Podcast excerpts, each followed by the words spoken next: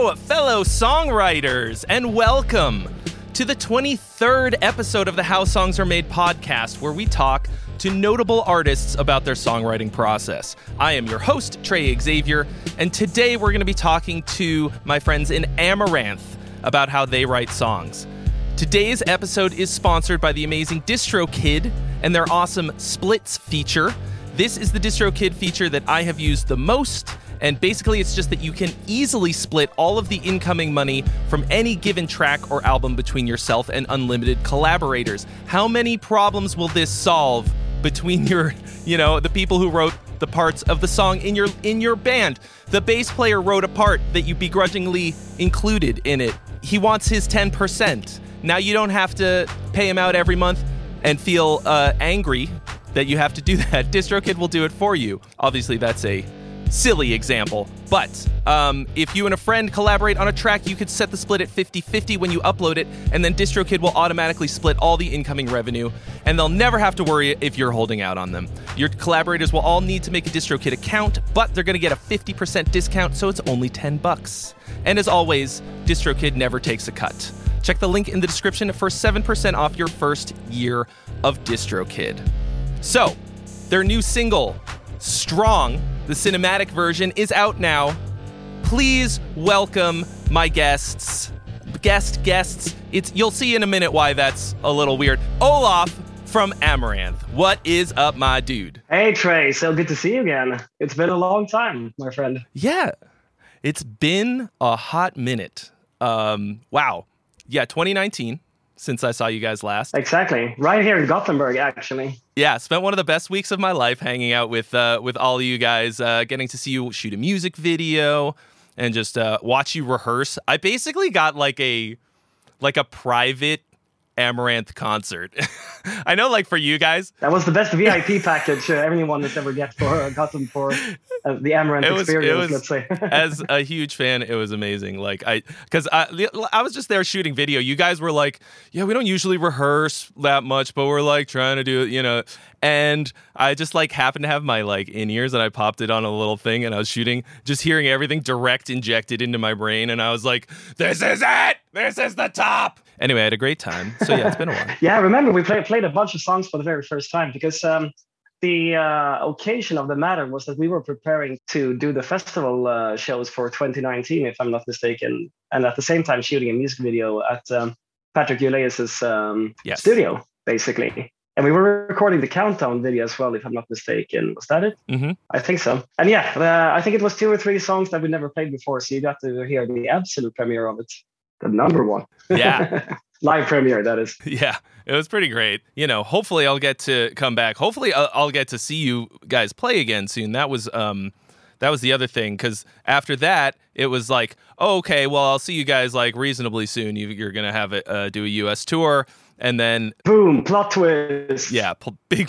plot twist all the way around it was the nefarious little pathogen called uh, covid had something to say about it yeah yeah so as as exciting and cool as it was for me to come and see you guys it was as big of a bummer to not get to uh, see you play on tour, see all the new all the new songs played. So I got to, you know, I got, it was a little 50-50. But long story short, I am a uh, as we've ta- I've uh, tried to restrain myself in many cases hanging out, but here for the world to see, I love Amaranthe. Amaranthe is my favorite band. I'm so excited to get to talk to you about it, uh, about all the different things that you do um, to make the music that I love so much. And I'm gonna, um, that's all of the fangirling that I'm going to do. I am now, from this moment forward, going to be very professional. But thank you for taking the time to answer all of my questions. It is a pleasure to be back with you, uh, Trey. And should we take the opportunity to explain about the one or two yes. persons here? If the fact of the matter is that me and Elize did an acoustic uh, live performance at a party on Friday. And as so happens on parties in general, there tends to be a bunch of people and they tend to carry colds with them in this um, season in Sweden. It's already getting cold over here. So both me and Elize came down that's why my voice is a little bit messed up. Elize's voice is even more messed up. But she will join us for for a little bit. It's going to be a little taxing on her voice too to sit and chat here for the entire duration of the thing for the of the stream. but she'll pop by later, so stay tuned for that. Okay. Yes. Poor timing uh, all the way around for Trey and Amaranthe, but it's you're here and that's great. Um, and she, she, if she's coming, awesome. Even for a little bit, I'm very stoked. So, and it makes it more exciting. When's she gonna come? When she, she come now? Come a little later? Nobody knows. Um, exactly. So you got to stick around. you have to be here for the whole thing, everybody. So um, the big question of the podcast is re- really there's only one question. All the others are follow ups of some kind, and that is what is the usual songwriting process for Amaranthe, and uh, has it changed at all lately for any of your recent stuff? Well, you can say it like this there's um, different ways to start with a song. The general process looks about the same, but where we start is the, I think, the key difference. The end result tends to be difficult to pick apart. So I think it's difficult for the outside listener, even for me, to uh, to actually see what process was uh, employed on the particular song. But I had to reverse engineer it, typical... so I know I know I know what yeah, you mean. Yeah, exactly. You're an expert on it now, and you did really good awesome job, man. Thank you. And for the people who doesn't know, uh, don't know what we were talking about, Trey did an interpretation of how to write an Amaranthe song in. Was it five minutes, ten minutes, or was that the Dragon Force? No, that was no. That was, I I spent it was in in three weeks. right, right, right. right. yeah. So how to write an Amaranthe song in uh, three weeks? Exactly. yeah, the, the, the thing is like this. One of the typical ways to uh, to start a song is uh, us having an idea about it. Me and Elize are the main composers, and since quite a few years back, the only composers for for the band. And we would typically start with a, a general idea. So the general idea can typically be a number of different things. For example, it can be an intro where I set the, the general key. I uh, do an intro with like the, the full setup of guitars, uh, of um, keyboards, of uh, like a general demo production to, to see where the idea is heading. And from there, it's quite, I would actually venture to say that it's pretty easy for Elize to figure out where it's going to go from there. She is fast when it comes to uh, writing vocal lines, and she writes a lot of vocal lines in a very short amount of time. So it's uh, it's our great privilege, the both of us, to, to then choose what she's going to um, actually go with. So typically, when we get to the verse first, it's not always the verse first, but let's say that I started with an intro. That's kind of a natural way to progress from there. Then she will blurt out the first 10 things, first 10 different verses that come to her head. And then the problem begins because they're all typically pretty, pretty damn good. And you often also have stylistic differences, not only differences in the vocal lines themselves. They could be uh, a more modern, more poppy version. There could be a more old school heavy metal Dio kind of vibe to it. There can be some R&B jam to it, some almost rappy fast singing. So that's where we get to decide, both of us, like, okay, where, what direction do we want the song in general to, to head in? And obviously, if you already have an intro, that will uh, clue you in to, to how you should continue. And if you have a, a verse and you've already set the style of it, that's going to dictate pretty much on how the song will roll on from there. Like in terms of the the pre-chorus, if there is one, for example, that gets usually dictated by the uh, the style and the rhythmization of the vocal lines in the uh, in the verse. And to, to, to clarify, once you have the um, once you have the um, verse vocal lines down, it's usually that in turn dictates what the chords should be. If you follow me mm-hmm. for the verse, and if I have the tempo and if I have the chords, then to write a guitar riff or guitar breaks or guitar oriented background to, to the verse is going to be very easy to figure out from there as well. But what we typically do, as um, as you no doubt heard, I mean, this is not an absolute truth, but maybe in 50% of the songs, I like to leave a lot of space for the vocals because typically an Amaranthe intro is very intense in terms of uh, guitars, keyboards, etc.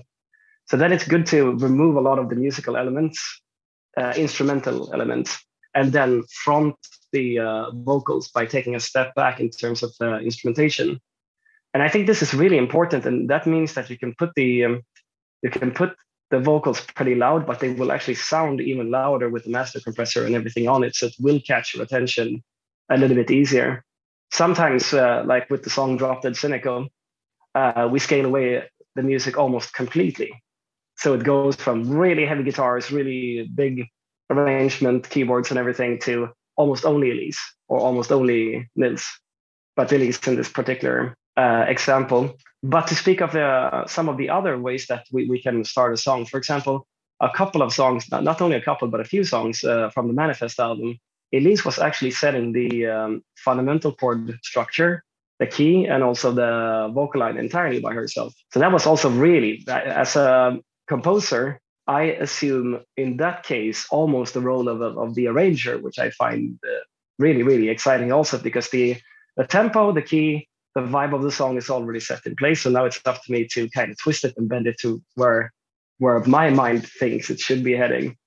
And a couple of examples uh, of this from the Manifest album is uh, a song called Make It Better, also strong as we released uh, as a single is very much like Elize oriented composition. And the really cool thing is that um, she thinks a little different uh, harmonically when it comes to uh, like doing the, the chords.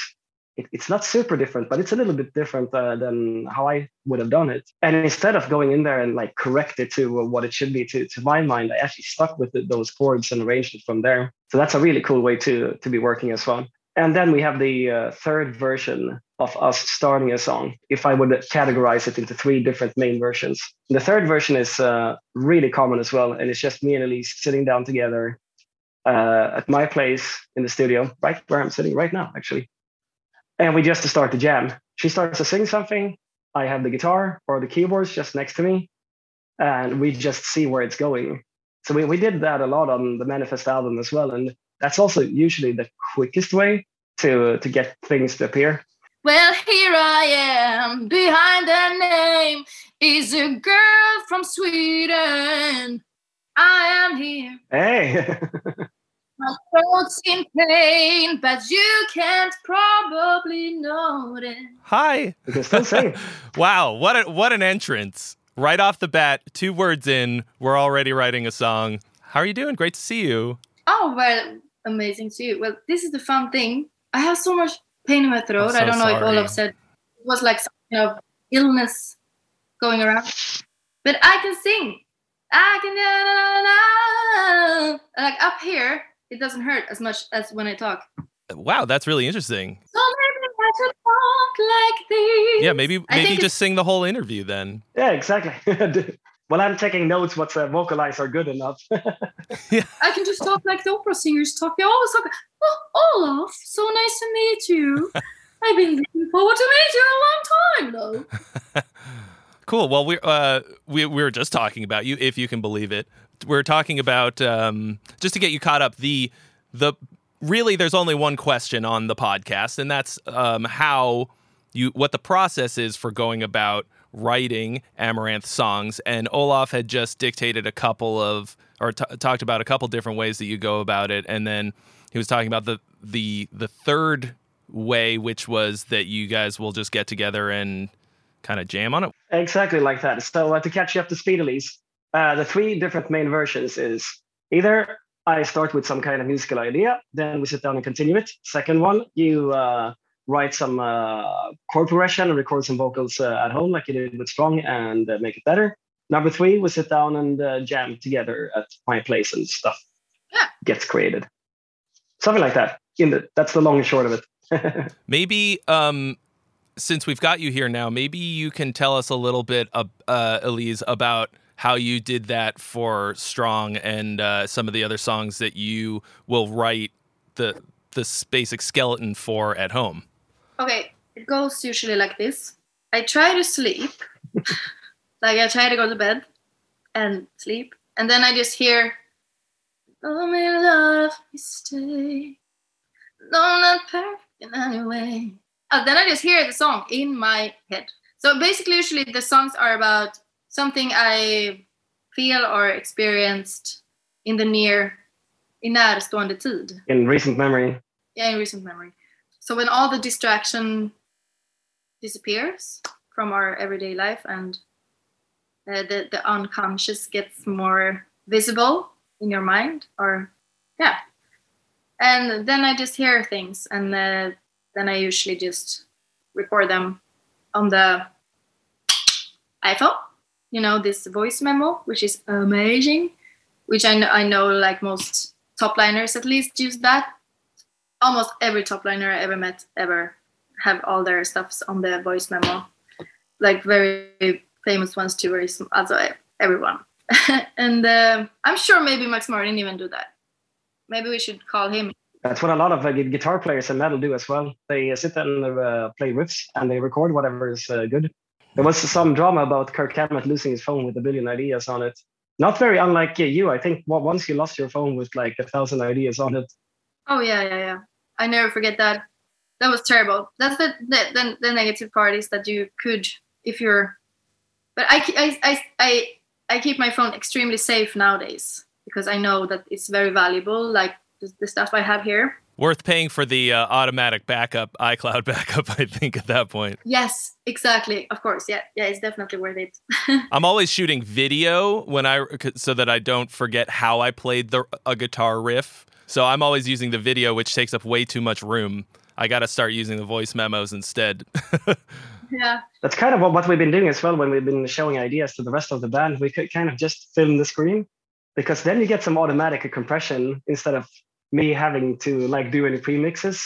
And I, I can tell when I'm uh, sending over video to, to other people, like, hey, listen to this. They always like it a little bit better if it has that uh, iPhone video compression on it. That's funny. It's not far from the truth, actually. Like that, most songs I've written is has been created between like noon and three o'clock in the night or some somewhere extremely late which you could think is like a little bit unfortunate but if you talk to like most creative people that's what happens. It's so annoying because you don't we can't control it. It just like comes. You hear it and you're like oh my god this song is so good. And like i have to record that. Uh, i can even hear this arrangement sometimes. Like i can hear the entire song in my head. And then of course i try to record it and then i send it or i show it to olof and he makes the chords, or I do some of it on my own with the piano, maybe the next day or so. Um, but yeah, sometimes I do actually decide that okay, let's write songs today, and then of course it's the easiest way is to just start with a chord or like a few chords that sounds nice and um, yeah i think it's really then it's even more easy i think to write uh, some kind of melody um, with with a piano. Okay, so you you uh, you like having a couple of chords to start on top of rather than just with a melody and then add the chords later. Good question. If I can say what I think, I think you usually hear the melody in your head and you hear the chords in your head, and then you sit by the piano and you try to figure out what you actually hear in terms of chords. If I'm unlucky, I record something on my phone like a very good vocal melody, but then I can't remember the tempo of the song, nor I like. So I started to like uh, snap my fingers now when I sing, so I don't have to, you know, end up in that situation. I mean, we've been writing songs for quite some time now. It's like been 15 years almost. So it's uh, it's funny. I kind of recently explored that issue with the tempos and stuff, and if I decide to write, I, I I wouldn't just sit like this, you know, and try to hear something. Then I need the piano. Gotcha. But if I go to to bed and try to sleep, then I can hear something singing in my head. And usually I have the words also then, uh, like the theme of the song. Lyrical theme. Yeah, the the the the, the lyrics. The meaning. Yeah. Yeah, because it's it could be some sentence somebody said during the day, like when you said, "I can see your name." which would be like such such a great song title in a way. I can see our name. You could just keep going from there. I can see your name, but I can't see your face. But I can like the themes. I think is like endless in a way, because every day you experience something new. Yeah, it's like it's just the the, the unconscious, like the mind that it like collects information, and then we take it out in in a song um, or music or I guess every artist work different. It's is if you're a painter, maybe you saw something, but you didn't really notice that you saw it. But then you write, you get the inspiration to draw something, and you maybe draw something you already seen, or you see it in your mind, or or whatever, or in a scary movie, or yeah, exactly. You're you're trying to creatively ex- explain something that is not easily explained in normal words or normal sentences because you can sit and talk and talk about like something that you saw or something that you experienced, something that someone that you met, for example. But it's with the language of music or with the language of uh, painting that you can express uh, emotions in a much more direct way. And I think that's that's really essential to songwriting because otherwise, if you're just constructing parts, or if you're just thinking in terms of a pure harmony, or what keyboard sound should I use here, or what exact words will sound good here, then you go always going to end up with something that is quite stiff. So you need to uh, inject every song that you do with some real meaning and some real soul. Yeah, I think that's the that's the driving force for every artist that you don't. I don't think it's easy force it, or I think it's almost impossible to force it in a way that you have it, you have a need to do it, and that's why it's such a rare choice of profession as well. exactly. Yeah, but it's interesting what you mentioned also with being uh, conscious about uh, tempo because another thing that I think we do well with this band and that not every band think about is um, also uh, what keys uh, things should be in because you, can start start to write a riff as a guitar player you can be re- really happy with how the riff goes and then you put some vocals on it and then you try to like shoehorn in the uh, singer and the singer has to sing in a very uncomfortable key and whatever and there's been a million times where both me and Lise together have switched around the, the uh, keys a lot, and not only for the song in general, but we actually t- tend to modulate and uh, do a lot of key changes within the songs as well. We try to cover them up as much as possible so it doesn't become confusing for people. But we had that with um, with a bunch of songs. Like we had a ballad on the Helix album called Unified, which uh, contains seven, eight key changes, but none of them are super noticeable. They're just there in order to to present the perfect um, intervals and the per- perfect uh, different pitches for the different singers. So I, I, think that's really important to work with. Some choruses, you can have a phenomenal vocal line, you can have a great chord progression in the background, you can have um, great arrangement with the keyboards and guitars, but it still doesn't work at all because the, the singer is singing in completely in the wrong key. And then that's the good thing since Elize is both a composer and a singer, then we can actually sit and work on it together. And you can um, take all the keyboards, you know, we work in the Cubase normally, take uh, all the um, keyboards, just transpose them, keep the drums, have Elize sing along to it and see, is it better now? And if it's obviously better when she's just singing along with it, then that's what we roll with. And guitars be damned because I can all, always adapt to playing in F sharp or G sharp instead of the uh, E minor comfortable guitarist key and anyway that's going to also make um, all your different songs sound a little bit interesting more interesting when they're flowing in an album as well i think this is something we always highly prioritized and it's also something that that is not so guitar typical because you get a lot of guitarists writing albums and then everything is in e minor and then you have two songs in a minor somewhere in the middle and the rest is e minor again so we, we, we tried to think about that when we put together the um, the track list also so the it, the next song always sounds a little bit fresh. I think it's fine to have two or three at the most songs in the same key, but if they're also in a similar tempo, it's going to start to sound samey quite quick. And you might not notice that uh, as a casual, non-musical listener, but your brain will. In like the early 2000s, the whole metalcore thing, there would be albums, whole albums of these metalcore bands, and they're all in C minor or like C Phrygian because they're tuned to drop C. And it was just, it was bad. Yeah, yeah, yeah, exactly. And I mean, sometimes, sometimes that makes perfect sense if rhythm is what is the core of your band. Then you know that's fine. I think there's a couple of Meshuggah albums where they really did that consciously. They didn't want to do any key changes at all, and that everything was on the lowest string, with you know a few exceptions, of course and uh, and that's super cool because Meshuggah is a very rhythmically based band. It's not about melodies per se, not at least not traditional melodies as as we approach them.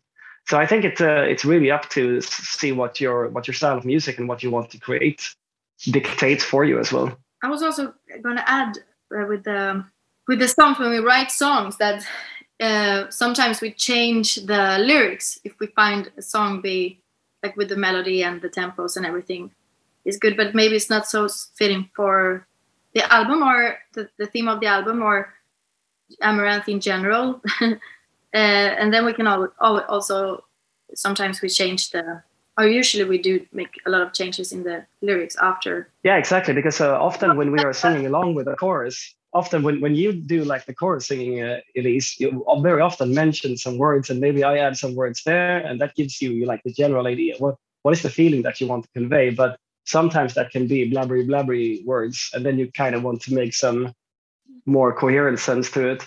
But it was a uh, very interesting way to work with um, a song called "Make It Better," which started a lot more like a ballad in both uh, rhythm and uh, tempo and lyrics. Yeah, exactly. Would be kind of fun to actually play a little bit from that, which was the original song, uh, which then turned out to be the way it is on the album. Right. Now, so uh, the, in that particular example, "Make It Better," it started like a like a real ballad, and it, this is the way that Elize approached it. But uh, I think with many songs, many fast, like let's say power metal songs, could probably almost, if you lower the tempo 60 BPM, almost any, let's say, Freedom Call or Stratovarius song could also be made into a, a really epic ballad also. So it kind of depends, and vice versa. You can often take the ballads, speed them up, and do something really catchy with it uh, as well. Very true. Hunting high and low. Wow, I'd pay to hear that. and some piano on that, and now also change the um, uh, lyrics to "You All I Ever Know," and then some piano, and then you see you have a ballad. So this this is really it's not something that we typically do a lot, but sometimes you you can hear in your head that okay, this song is awesome in its current interpretation, but it deserves to maybe have a little bit more of a um, emotional theme and make it more ballady, or vice versa.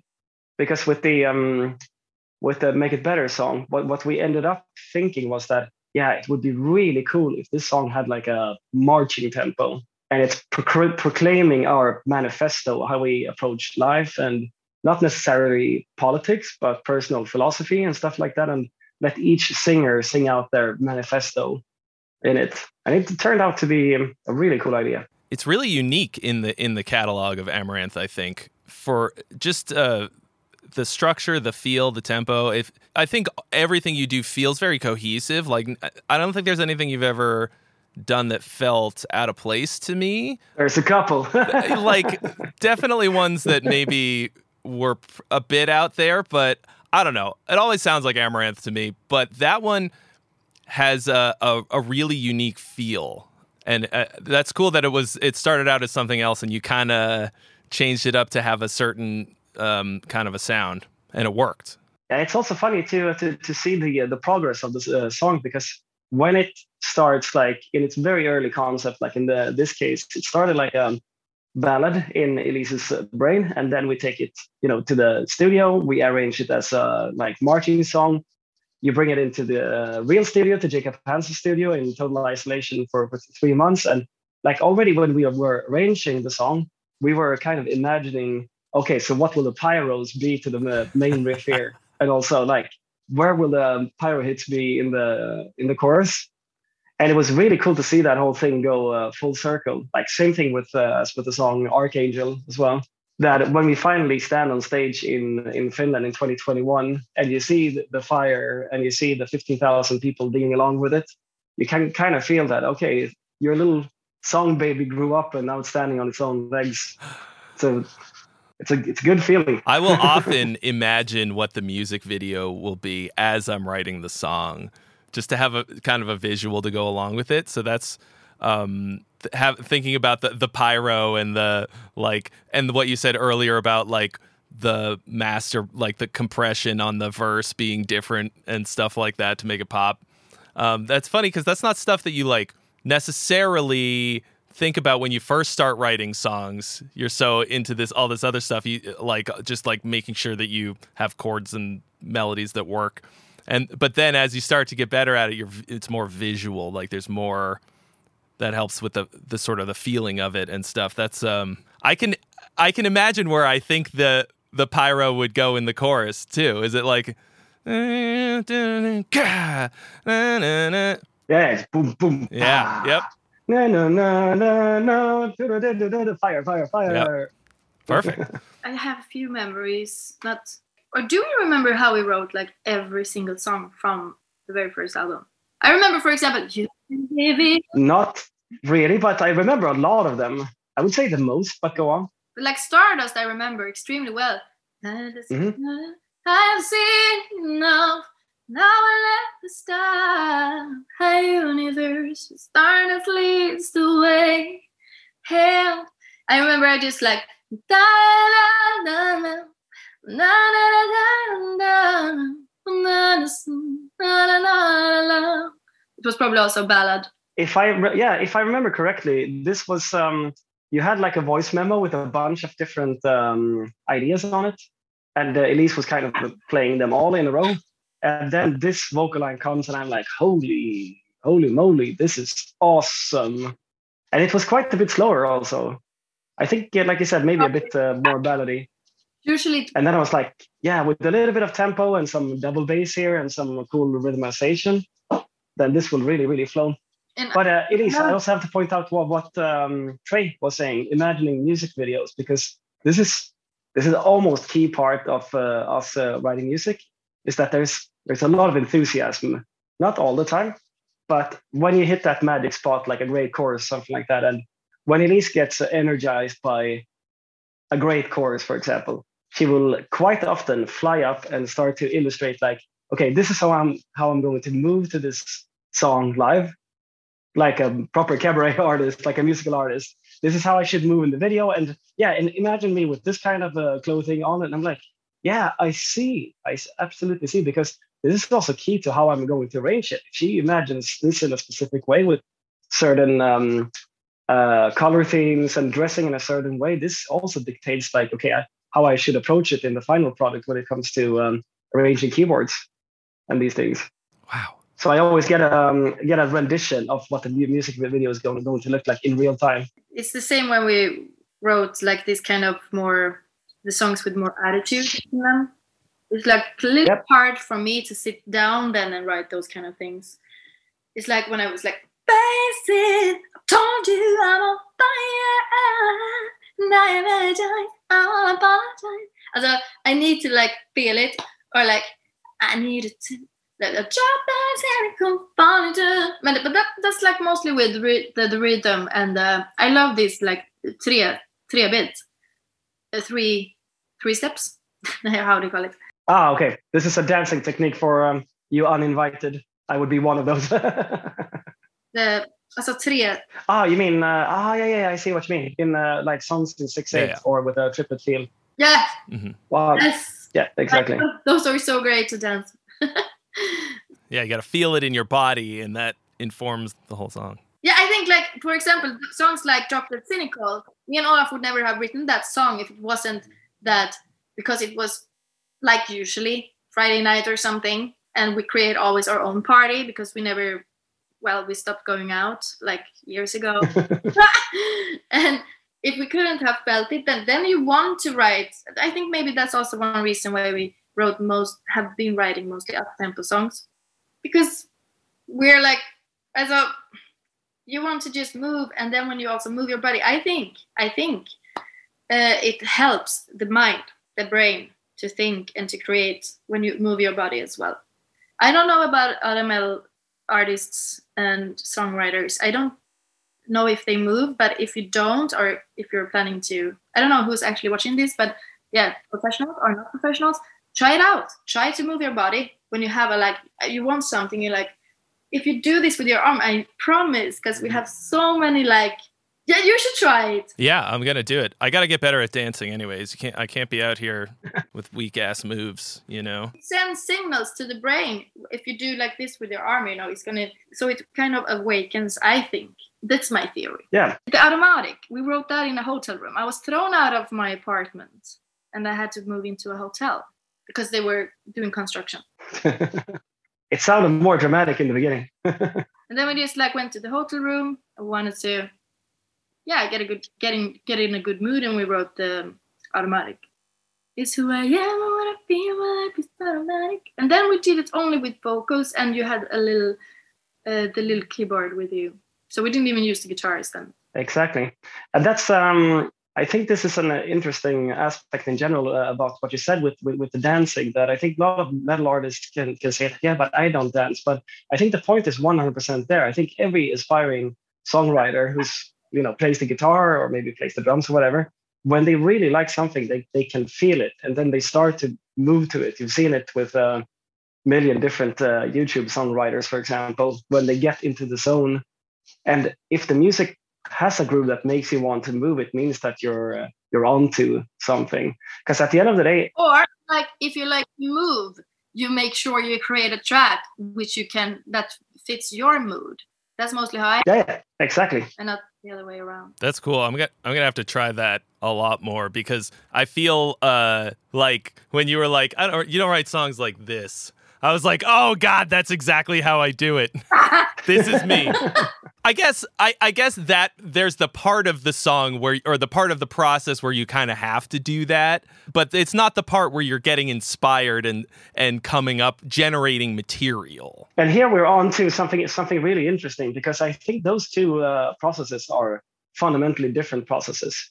So the, the way that we do things is that when we are creating, there's very little of the hmm and the like playing around with with small things and blah blah whatever. I often record quick demo guitars when Elize is still around, just so we get an idea of where it's going. And typically in the demo process, I don't re-record that. So we we tend to make uh, demos that sound terrible to to other people, and it's always funny like when we're showing the the songs to the other guys.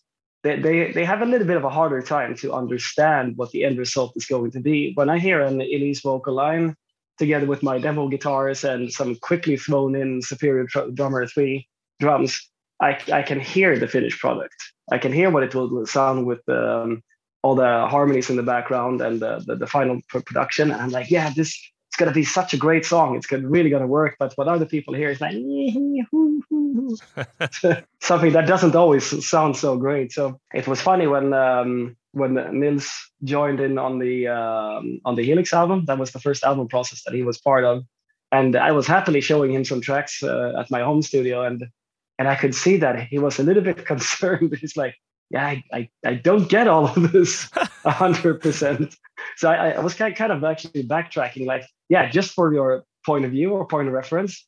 Uh, here's what the Nexus sounded like, or here's what Drop Dead Cynicals sounded like in their initial like very first demo phase and he's like okay i feel a lot better about this right now he was he was like oh god have i joined the band for their downward spiral is this it yeah exactly they're jumping the shark no but uh, i I think i think it really depends because i think the, it also makes a lot of sense for certain bands that are very production oriented and likes to do a lot of the productions themselves like like yourself for example I mean, you're aiming for much more of a finished product in your studio. So for you, it makes a lot more sense to actually sit in your studio and really work on it.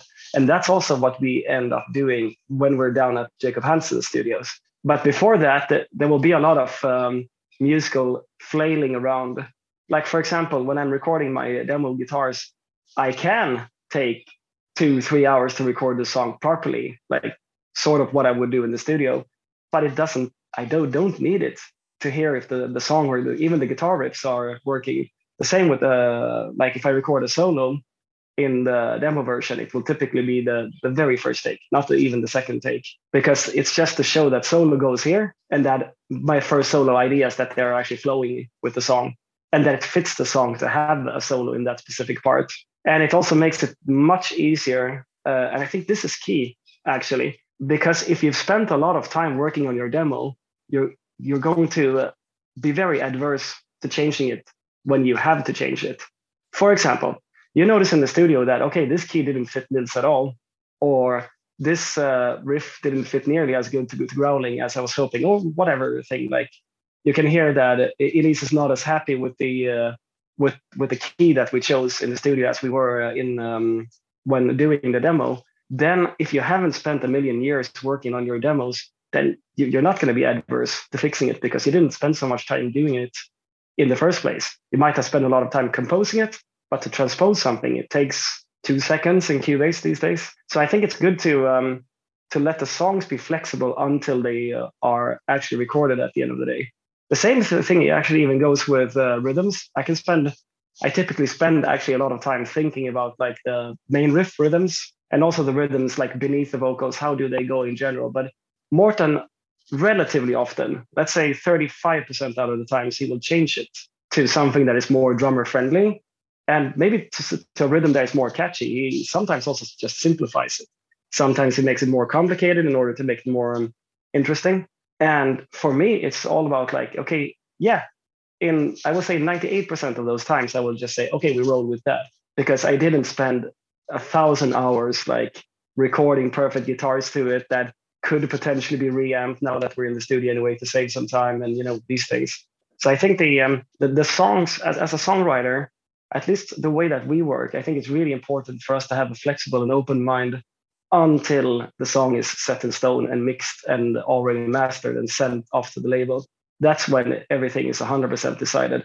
Until then, anything is open if it's for the betterment of the song. Because, um, yeah, just to add, because I've heard a lot of uh, other bands' demos, and to me, they oft I, I can often tell that okay, so this is exactly in the guitars and in the keyboards and in the vocals exactly how they will record these songs in the studio. They just like set down the blueprint so they know exactly what they're going to play. And I think it also has to do with the nature of how much time you have in the studio.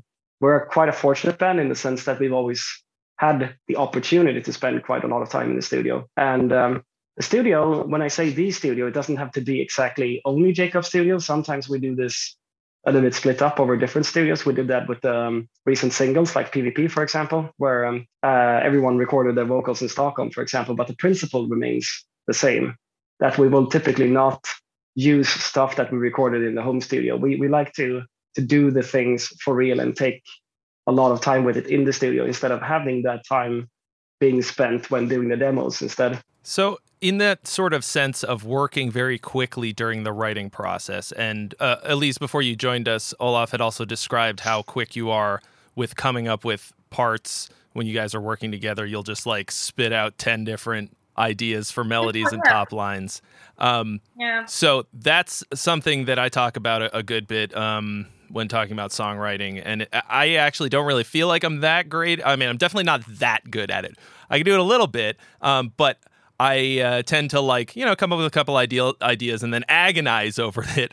But um, I have always eh, very impressed and and sort of jealous of people who can come up, who can spit stuff out on the spot really quickly like that. Maybe Elize, you can give us a little bit of an idea of how you reached that that point, how you got to a point where you're able to do that kind of thing. Um, is there anything I- that you think you could tell like up and coming writers who want to be able to do that? Okay, well, I have kind of a boring answer to that, and that's the 10,000 hours principle. Because in the beginning of our career, I remember, um, well, I mean, okay, to, to begin with, um, songwriting is in my family that I grew up with uh, my mother who was a songwriter my grandfather was a guitar jazz guitarist. Well he was of course inspiring my mother because I, I never met him. My grandmother was also like writing her own songs.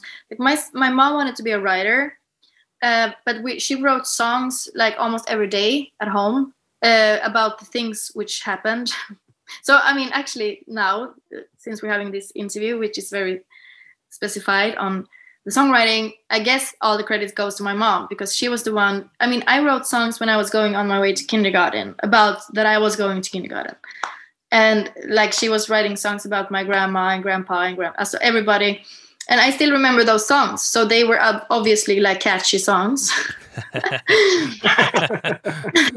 good as jams. About the weather or if we were going to buy ice cream and if, if this song also about everything it, it was all about music and also then to write songs like to create our own songs. My brother became a songwriter and also my sister. So we're all just creating our own shit. And uh, i guess that was what i really valued in a way uh, more than being a singer and uh, just being an artist uh, even though I wanted to be a musical artist, but I always had this that I had to write my own things. I never wrote diary, but I wrote songs about stuff that happened in my life since I was very young. Like I have I have so much stuff recorded. Um, yeah, and my first like heartbreak and blah blah blah blah, like all these stuffs. Uh, but of course, back then I didn't really plan to like you know give it out, or it was mostly just for a, a driving force, like a need to be able to. I think it was like self therapy also to be able to just get stuffs out or if i came up with something really funny then of course i i started to kind of I've kind of found out that it's possible to work as a songwriter. I kind of figured that out later. Uh, yeah, when when I started to meet people in the business, I um, yeah, since I was dancing and singing in this cabaret, uh, I met people who was like um, asking me, "Well, aren't you going to be a pop singer? Aren't you going to release like I know these songwriters here and there?" And I was always like, "But okay, yeah, that's cool." And then I went to many studios working with like recording other people's songs so the, there's also a lot of that in my baggage from my past and, and i didn't really like the songs like usually i didn't like the songs you know that's when i realized like okay shit i'm really fucking picky like i don't like i loved actually most of the hits which was playing on mtv and stuff like that i loved abba i loved queen so i knew also quite early still what i what i thought was good and what i didn't like because obviously um, yeah, I guess songwriting is just so personal and it comes probably mostly from what you actually like yourself. Um, which why yeah, the world has like some top top songwriters, like the best songwriters in the world. I mean, if you're going to get go down that slippery slope, no, I'm just kidding.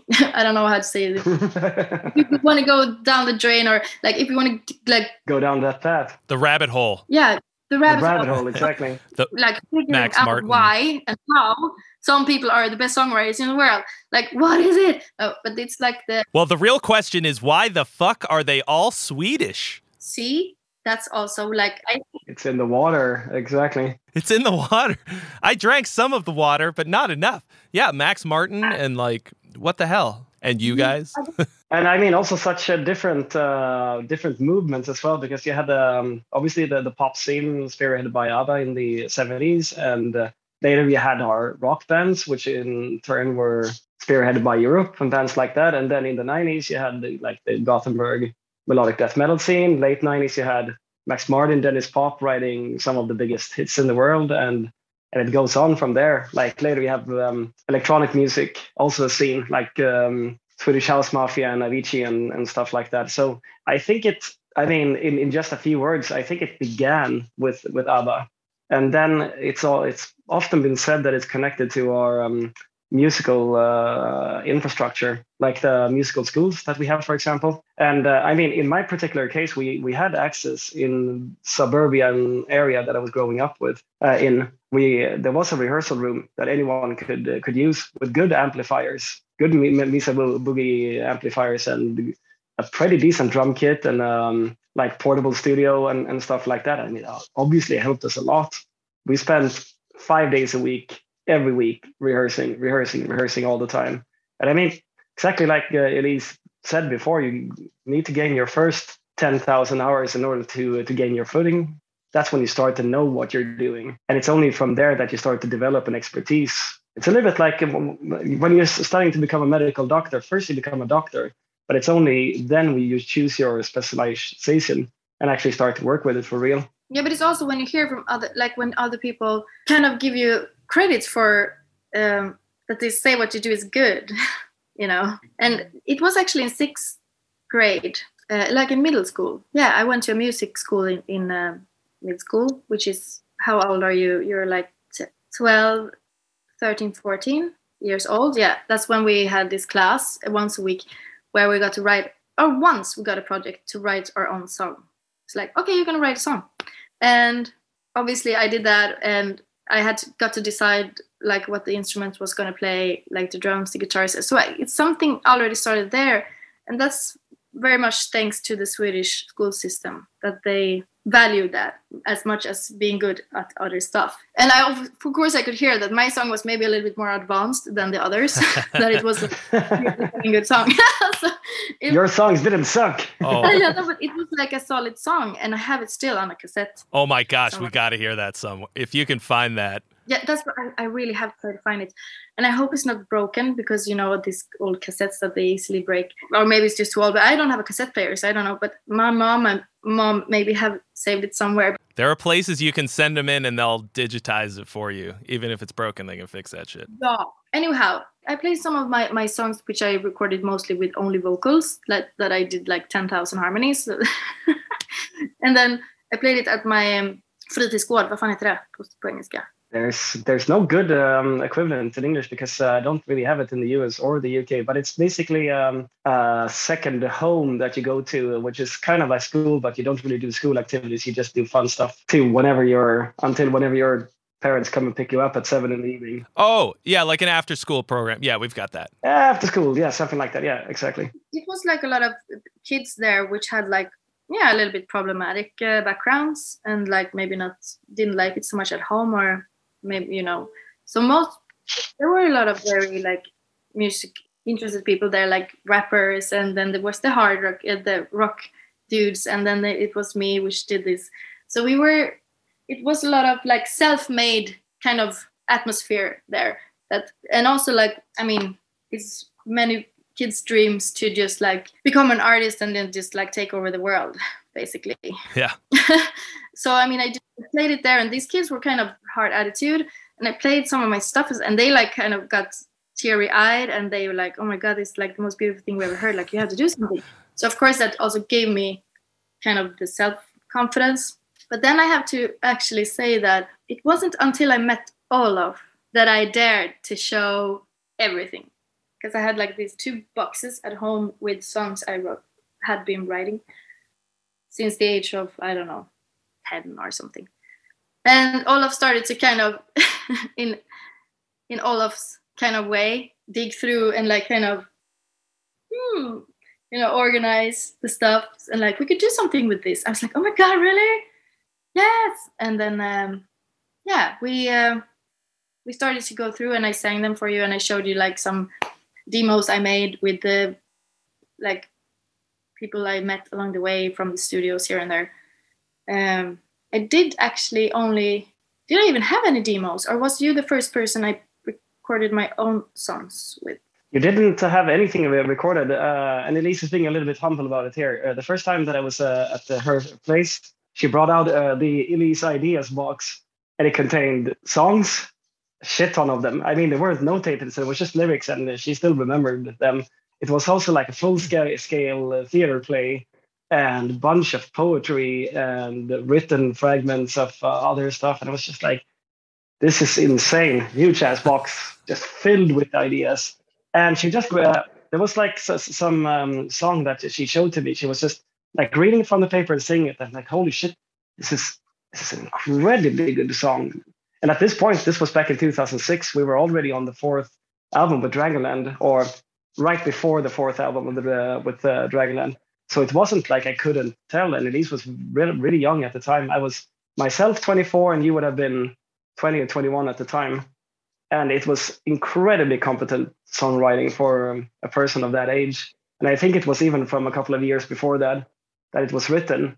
And the uh, the, the, talent was obviously it was there. It was uh, obvious. But I think I interrupted you, Elise. Go on no, no, no. But that's the thing. Like, yeah, I remember now. I never, I didn't ever, I didn't ever record any of my own songs. I only had um, recorded other people's songs. Yeah, and I think I maybe showed you that. Like, exactly, because uh, the, the the song that you showed to me, the very first time that you were in my apartment, before I even had a studio, I had you recording it on the most rudimentary piece of uh, software.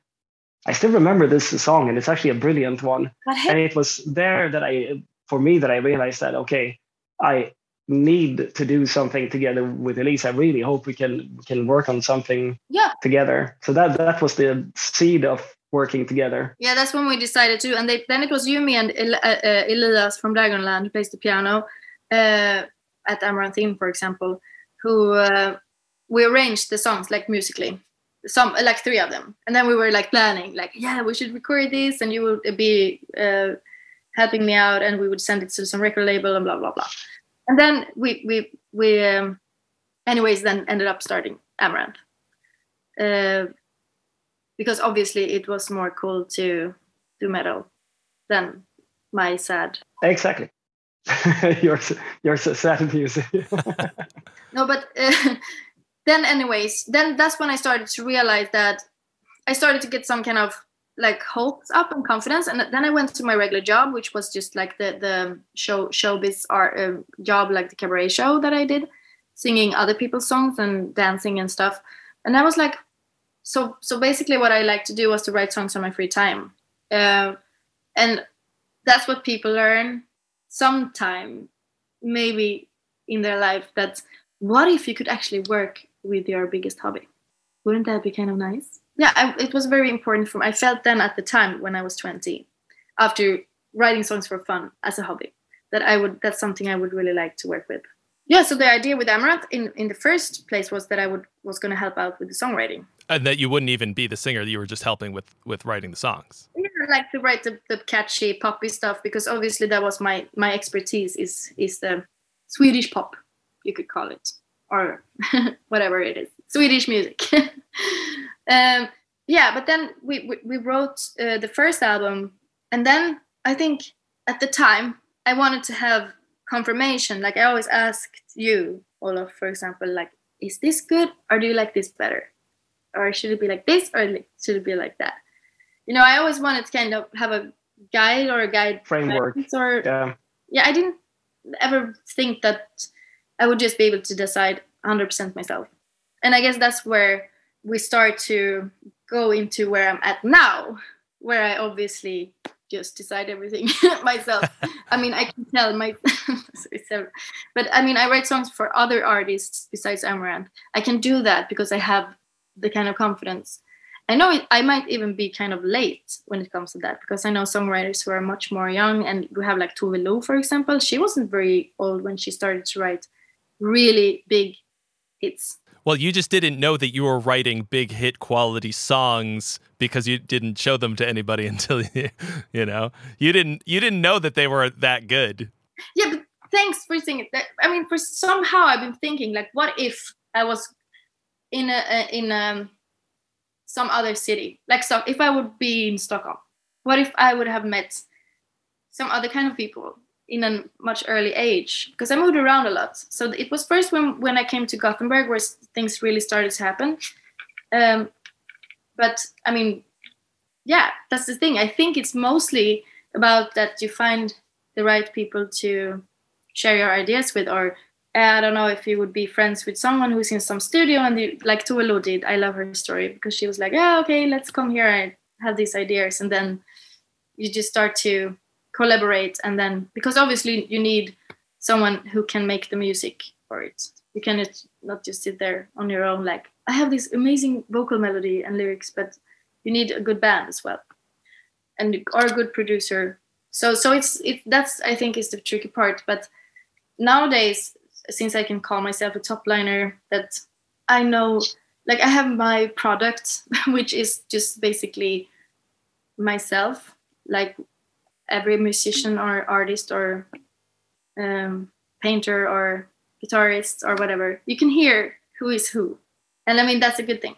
So that's why, for example, when people also have negative opinions about your work, it's like yes, but that's what I hear. Like that's how my that's what my mind creates and you can't please everyone because everybody has different taste that's something like which is really hard because then it would be like okay sure but i could also write these kind of songs which is like in a from a different genre for example i don't know country maybe which by the way is a very big genre to work for but yeah it's like most important is to always keep stay true there we go ma'am and, and and like I said, the, the confidence came. It came with just doing it. After I think, I think it was maybe before we started to write when we wrote the Drop Dead Cynical.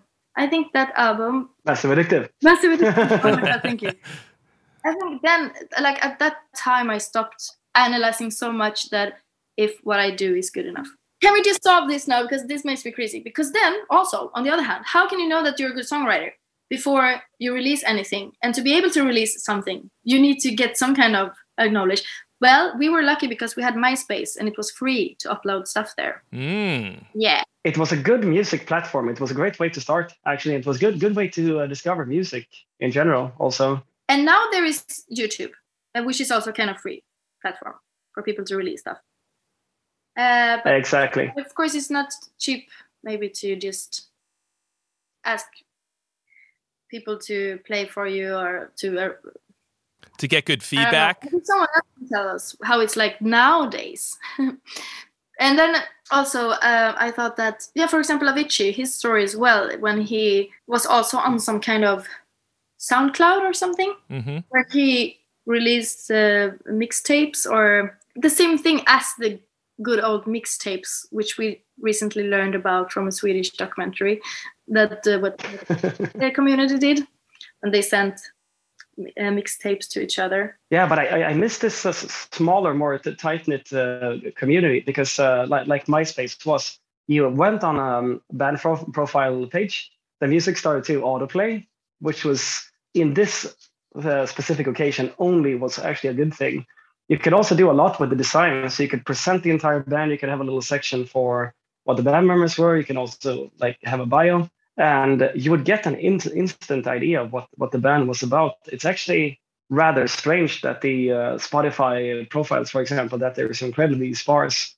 They you have to click your way to things, and I understand you know Spotify as a as a big money making machine and a big corporation that they want to keep a little bit more clean, and that's also the day and age that we live in, like more Apple oriented uh, design philosophy and, and so on and so forth. But I remember, uh, just as, a, as an example, I was not aware of um, Kamelot until I ran into their MySpace page, which was probably in 2006 or seven, something like that. And uh, March of Mephisto was was playing, and they had this red theme to go along with, with the song itself, and it started with the dun dun dun dun dun, and I was like, that's that's so cool. I really like this band because I immediately understand what the about."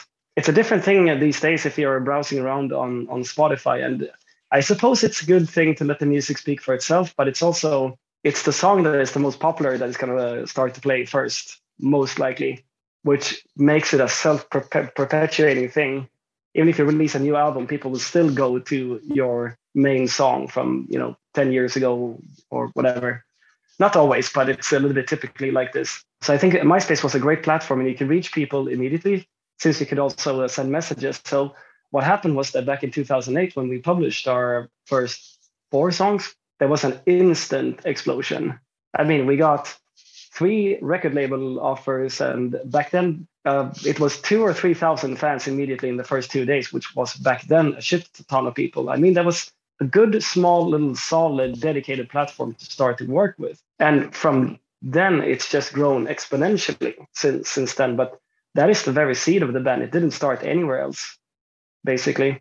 And it's also interesting to um, it's one thing with the affirmation and the confirmation, but if if we think back to it, I mean, before we released those songs to MySpace, we were so ultra confident, and it's it's good when you have that feeling because it's far from always as a you know recording musician you know back in the day i loved the dragonland albums but it was different with the with the Amaranthe songs because it was a truly unique identity from the um, from the composition of the uh, songs to the composition of the band itself and you know the the songs that we were about to put up and everything it was uh, it was a good space to be in it's been 14 I mean, years already it was, it was, Damn it. it, best songs um, i ever heard also I was like, why didn't anyone yeah, yeah exactly this in the past? Like, I love fucking pop. My my brother was a growler, so I've been listening that all my life, and then like it was just a, the combination of the best of the best, and then a little bit of the Eurodisco keyboards there, which I loved, like Basic Element, for example. And then it's like, oh my god, it's just everything in the same bag, which I love. And I was always thinking, like, there must be some other person out there who, who has the same taste as I do. But to but to speak about to uh, to to actually go back to the uh, what do you call it in English, the kernel of the poodle or something like that about the uh, Elize and how she writes vocalized, because um, on the first album it it was already there, like you spitting out the melodies and whatever. But it's it's exactly like you said, like just my take on it. Because you're a lot more knowledgeable which direction you should go these days, and it's um, better quality, quicker, there was more work with it back in the day and it had to be changed a little bit here and you fixed them a little bit there especially on the last two three albums. It's now almost instantaneous. Like the last few songs that were written uh, has also been the fastest ones to uh, that you uh, come up with the uh, vocal ideas for like an insane example was pvp uh, which we released um, october last year i believe and um, we had set aside an entire day for you know writing only the the vocal lines. I had a very short, uh, kind of open guitar intro just to set a general feeling for it, but it could change a lot from there. And you did it in 40 minutes. It was done, and I'm like, there's no reason to continue to work on this because this this is not perfect. So why try to improve on it? it? is incredibly fast. And I, I, I could hear that within the context of the song that was uh, written, with the ideas that we had, with the tempo and whatever, there was no way that it could be improved upon in, in any way. Well, I mean, it, it, it is kind of a hard question to answer, I think, because I thought about it since I also did a lot of songwriting camps. Both me and Olof had um, Warner Chappell as our pub- publishing, and the opportunity kind of just write songs and to they help you to to give it to, to other artists and collect, like put it together. Well, if you're in the music industry, you know what a publishing company does. Also for for actors and uh, scripts and writers and stuff. So I, I went on many of, of these camps. I started already, I think it was seven years ago now, for my first camp. And then you get kind of thrown into a room with people you usually don't know. Well, now now I know almost, um, well, almost everyone uh, in in the same field, at least in Stockholm, who is songwriters. And Malmö, there is not so many in Gothenburg, besides metal musicians, but songwriters. So then you get like kind of put to the test that okay, you get three hours to complete the song, and then my job, uh, since I'm not writing for myself, then at the, at those um, camps usually, then you just basically need to make that person decide what they like. So your job is to just kind of spit out the ideas, and somebody's making the tracks, and then you're like, okay, what about this? Do you want it to go like ah, up, or would you like it to go down, or da, da, or would you like it to be like da da da, da this rhythm, or would it like? That's a really hard question to answer. Like, what, where does it come from? I get, I always say it comes from the universe. It's like in the in the energy around you, and then you are just like kind of the. I always feel like I'm kind of the the catalyst. Catalyst, yeah the, the, the, voice like someone else is taking over my body and I kind of spit stuff out. And that's how I felt as well when we write the Amaranthe songs. Usually, sometimes I don't even remember what I did or said or sang, or it's just like I'm there and I'm taking in. Like, like I said, it comes from, from the un, unconscious mind most of the time. Exactly. I mean, it, um, we've been discussing many times that it's yeah, it's a lot like the songs has always been there. So it's it, you are the uh, the conductor not conductor but yeah the, the catalyst or, or the vessel for it. Conduit? The conduit that's the word that, that i was looking for exactly. So you're kind of um, you're shaping something that has been there or at least should have been there all, all along. And i think it's um, exactly like uh, elize say it's your un- unconscious it's as soon as you sit down and start to work on something your unconscious knows before you your brain knows like your uh, left side of the brain uh, because your left side of the brain does a lot of thinking, and a lot of that thinking is actually not so great when you're trying to create. In a part of it, it's actually really necessary, especially when you're arranging complex uh, keyboard arrangements, or let's say that you're doing a production element or whatever, or you're thinking about a rhythm, uh, like a bass drum pattern, for example. Then your the left side of your brain is necessary. But when it comes to the emotional core of uh, composing, I think that to try to listen to your uh, subconscious uh, or unconscious even it's really really important and i think it's easy to overlook that and it's easy to to let your left side of the brain do a lot of the thinking like is this metal enough is it cool enough is it up to date enough with what the seeing kids think like i don't know if people actually think like that we don't but, but anyways and uh, i think it can also come in the way if you think too much like how is this going to work live because i think that if you feel it and you feel the rhythm exactly like we were talking about before, it will also translate well live. Instead of thinking like, yeah, 135 BPM is a good tempo to move to. That's your left brain thinking, left side of the brain thinking. But if you're listening not only to the right side of your brain, but to your subconscious, you you don't you act upon your instinct. And I think oh, yeah. for me, who's who's really very much a nerd when it comes to harmony, music theory, I spent my good 10, probably more like 20, 30,000 hours uh, learning it to, to the smallest detail, it's really important for, for me. What's an important process for me to try to step away from that and actually follow my intuition. And I think Elize's taught me a great many things about how to compose music, but maybe that's one of the more important things. Like she would uh, verbally slap me around early on back in the Amaranthe days. She still does. But she's like, Olof, now you're thinking. I'm like, yeah, yeah, yeah, yeah, you're right. I'm thinking. and it's it, it's it's important to to to let that side go and For some people, it's obvious. For a lot of people, like me, for example, it's not so obvious. And me and Elize, when we would uh, be sit together in a room and compose, you know, 20 years ago in the early 2000s, it would be two brains working on something, and it takes effing forever to reach any kind of conclusion to, to anything. It takes a sweet time to compose music that way. But like I said, if there is any valuable lesson we have to teach anybody in, in Amaranthe, I think not only for our own style is in the conceptual phase, go for your instinct 100%. And very often, your subconscious knows a lot better than your left side of the brain thinks that it knows. Because, yeah, always have that instinct. Okay, it came too fast, so it's probably not a good idea. Then you turn these ideas around and you end up going back to, to the first fundamental idea that you had. That's a great uh, description of Chopin when he was uh, composing his nocturnes back in the day. When his uh, then girlfriend would observe him, he would start to play something that sounded neat on the piano. He would be very happy. And then he was trying to twist it around, make it perfect. And he would get more and more frustrated until he realized that whatever he was working on was complete and utter crap. so he just threw the pages away. And then the day after, he would start from the very beginning, clean, clean, clean.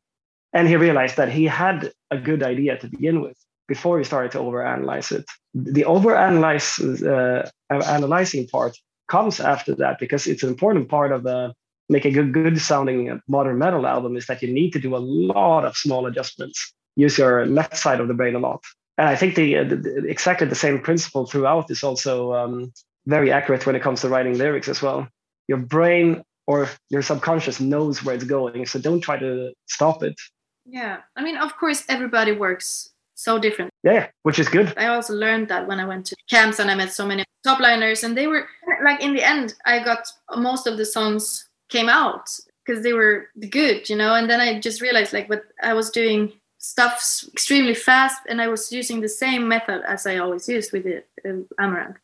And somehow it's some it's a winning concept, and and then I guess that I would always continue that path. And I think for people who are writing songs and they find like for they write maybe I don't know many songs and some of them are really stands out that they're extra good. Then maybe try to remember exactly what you did at the time. Was that something that you woke up hearing in your head? Was it something you worked on for two days, or was it something that you know what I mean? And then you just kind of you find your own way of doing things. Uh, besides, then if you would be in Sweden and you're on this kind of songwriting um, camps, then you don't have any more time than two hours per song. So then you have to be quick, otherwise you can you're out. no, but but I think that's also one thing with the Amaranthe stuff that we have been able to write so many songs and release so many songs, and also like that the sound has changed a little bit during the years. And like the only explanation that we have with that is that because it comes from us, and obviously we grow up no but we our experiences and our everything about us change. And then that that's why the music has also sometimes changed into different directions. And i think that's normal and it's completely fine and it happens to most bands. And some fans who are not songwriters themselves or musicians they don't understand usually. Why does it sound different? Why is it not like the first album anymore? And it's like yes because we're uh, living creatures. Like we have a cells are changing then we experience things like the years go by and you can't write about stuff which happened to you like 15 years ago anymore and just to underline, there are actual labor camps for writing songs in Sweden. Elize is not making this up. No, no, no. That's songwriting camps. You go there and you write a lot of music in a very short amount of time. Sounds like a good place to really knock out those 10,000 hours, get them, uh, get them done. exactly, exactly. Well, I think something that we haven't uh, mentioned also that I think is really important is uh, to continue to listen to music. Because I know a lot of composers and people who work with music full time, they tend, tend to very often say that yeah, but I don't have time to to listen to music anymore, and I can typically tell when I listen to their music. Not to be a critic, but uh, the thing is that music is developing the, the whole time, and even if it's you you go you're going back and listening to older music, classical music or music from the 70s or you know whatever floats your boat. I think it's really really important to uh, keep refilling that well that you drag ideas from, because technically you're not stealing other people's ideas, but it's it's trying it's like trying to be a good chef when all you eat is really, really bad food. You would never do that as a chef. A good chef eats typically his own food or her own food. So I think it's really, really important to uh, refill that well with other people's uh, spiritual ideas because at the end of the day, you are standing on the shoulders of giants. And like Elize talked about before, I mean, the, the amount of giants that Amaranthe uh, are standing on, or shoulders of giants that we are standing on, are numerous from metal bands to pop bands to whatever. And um, I think it's important to not get cynical about that. You know, continue to be a fan, go to concerts, experience why music speaks to people because if you're only seeing it from the perspective of a composer you can get a little bit your perspective can get a little bit skewed yeah well said well said. Cool. Well i've got a, a, a, something that i wanted to sort of piggyback off of a thing you said earlier that about the how the music has changed which i definitely hear. I will often binge your entire discography um, start to finish or just hit shuffle and listen to the whole thing basically. Um, and I can hear the ways in which it's changed, but I can also hear extreme consistency. More than anything else, it's a consistent quality. And also, I know that you've on, I think every album worked with the same producer, worked with Jacob Hansen. And that makes me uh, curious about not just working with him in particular, um, but any kind of outside influence that the band has so far we've mostly talked about the two of you um, writing the songs, but then you also bring them to the rest of the band, and they maybe they have some kind of influence on how the song winds up coming out. So. Um, h- how about that? Like anything outside of the bubble of you two, how does that shape uh, the song? Other people's input on it? I would say typically quite little, actually. The here's the thing: is that the um, the core of the song idea always remains the same. When it comes to Jacob Hansen, he's a very musical producer, but that is mostly or almost exclusively focused on him capturing the uh, sonic aspect of it. So he can he can actually influence a song quite a bit in terms of how it comes out, it's sound wise, because the production that a song has, you can actually steer it in quite different uh, directions. How people are going to perceive it uh, naturally. I mean, if you're a bad producer, you can really make it good bands sound really crappy, for example, and vice versa, of course.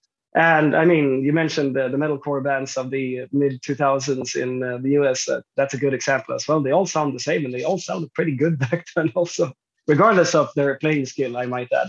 I think with, the, with Jacob Hansen, he understands how we want the album to sound from the music more than something that we tell him. We typically don't discuss it very much. And when we started to work with Jacob Hansen, I thought it would be a process where you sit down, you discuss in words like how do you guys want this album to sound and we would sit there and explain like yeah we're trying to you know go in this direction generally and and so on and so forth and sometimes he can obviously bring in musical examples for for a b testing and stuff like that but it, he would typically not talk about it and he he I was paraphrasing that perfect quote that yeah, but talking about a production is like it's like dancing about a book. Doesn't make any sense. no, dancing. So uh, so yeah, so he he doesn't get involved with the um, with the arrangement or the uh, like the vocal lines or uh, like how a guitar riff goes. I, I don't think he ever has gotten involved in that because that's typically not his role as a producer. I know that a lot of producers are hands-on like that, and it's I think it's kind of almost a typically American thing because um, I, I, I don't think it's very few or any of the, the, the things that we put into a song are coincidence. And if you come from the outside and you start to move the different parts around, it's it might come crashing down. And we are not in no way musical dictators. I mentioned a few examples where Morten would range drums that would actually affect how I will play the guitar for example. There's quite a few examples of that where um, and I would include this more in the arrangement side of things than composition. But people, I know that people define these things differently, but that's the way I see it at least. So if you place um, an end fill to a verse in a certain way, I will instead of playing the whatever part I was playing on a demo, I will just follow that rhythm instead. So the whole thing kind of really comes together and it sounds more worked through and it becomes more of a band thing, if you know what I mean. These days, I also leave um, bass completely up to Johan and a phenomenal producer that we're using in uh, Finland, in from Helsinki. Uh, Johnny Cruz. Well, Jonas Parkkonen is his real name. He doesn't call himself Johnny Cruz anymore. He used to play guitar in uh, Santa Cruz. Oh yeah, and he's a anybody who's heard him, he's a incredible guitar player, one of the best in Europe, in my humble opinion. And uh, so he he knows where I'm going. I, we played more than 60 shows with Santa Cruz, so he knows our music intimately since you know eight years ago, seven years ago. So uh, typically, I would listen to that, and if there's any changes necessary, we'll just roll with it. But uh, the, the way that the bass is arranged also comes a lot from Johan's like um, groovy side and his uh, like almost punk background. So he tends to be quite quite loose, and uh, it gives a certain vibe to it, and gives it since there's a lot of rhythm and a lot of uh, you know fast bass drum parts in Amaranthe's music. It gives it a little bit less of um, less clean feeling and more of a groovy, organic sound to it, which I think is really cool as well. And obviously, I mean, I think it can also to some degree influence you what other people think about like fundamental ideas that you have and you send it over and they say that, yeah, but it would be cool if the if there's a halftime breakdown on this song. This has happened maybe a couple of times also that I'm I'm absolutely open to general suggestions, but it's it's more like suggestions where it could be potentially heading than actual like people sending over riffs or vocal lines or or whatever. I think because you mentioned something very interesting, and that's consistency. And I think from from both mine and Lee's perspective, this has been important from the beginning that this band is about these core values.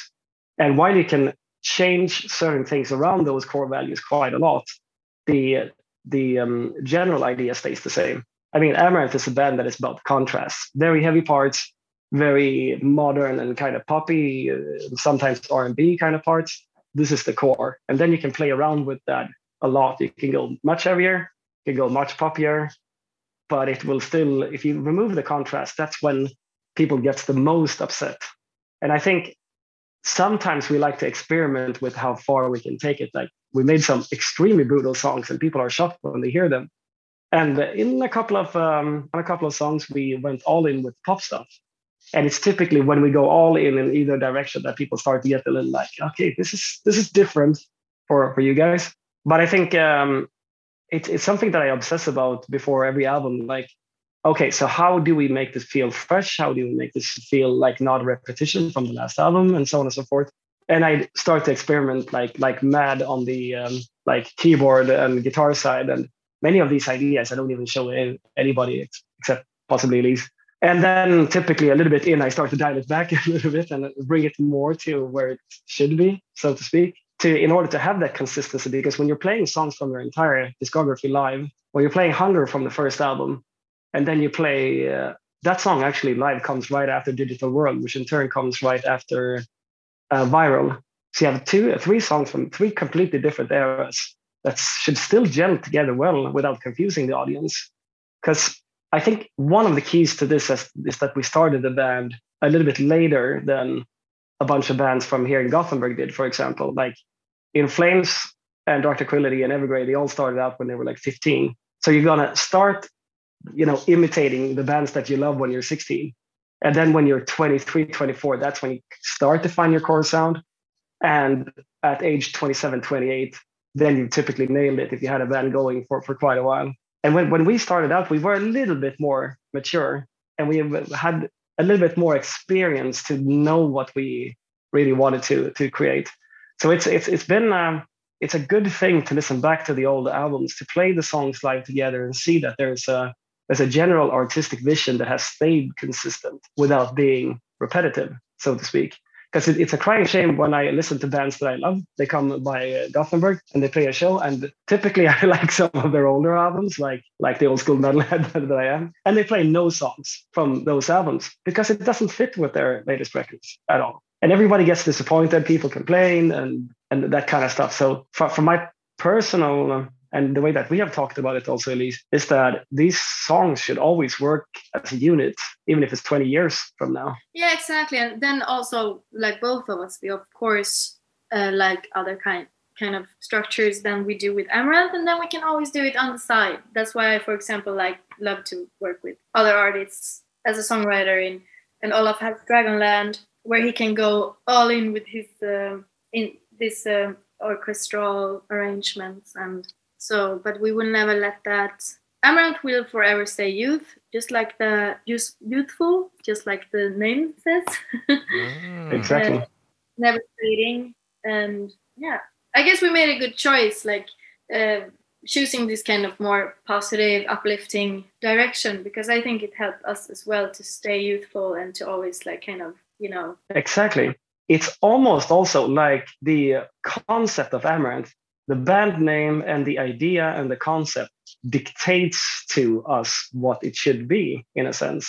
Because I, I can tell sometimes when i'm just like a little bit extra inspired uh, then i sit and i might even put some strings on it and i go a little bit all in and add some extra part to the c part. And then i go like the the Amaranthe entity slowly shakes its uh, big head its cybernetic head and says no this is not it go back doing uh, songs. This is not the way that it should, should be going right now. And I, I think it's important to listen to that voice also. If you're, you should experiment. You should be brave when you're writing songs and, and all that. You should innovate absolutely, but try to remember what what were the core values of the band when you when you started, because it's still a part of you. Even if you grew up a lot, the core side of it is the core side of your your part of the of the project of your personality. I mean, Elize has grown up and changed a lot in the last 12 years, but she has her core Elize self, which is a super fundamental part of the why Amaranthe sounds like it uh, like it does. Yeah. And she could easily tomorrow she could start to write a lot of um, opera style vocal lines and make it really complex, and we could have all kinds of modulations and make incredibly complex songs. But it would no longer be Amaranthe at all. I uh, I'm I'm both I, I both love and am worried about that kind of thing. You know what I mean? Constantly, because I'm all, every time you come out with something new, I'm always like, well, I want to see where they're going next. But if the, if it changes too much, I'll I will be bummed as a mega fan.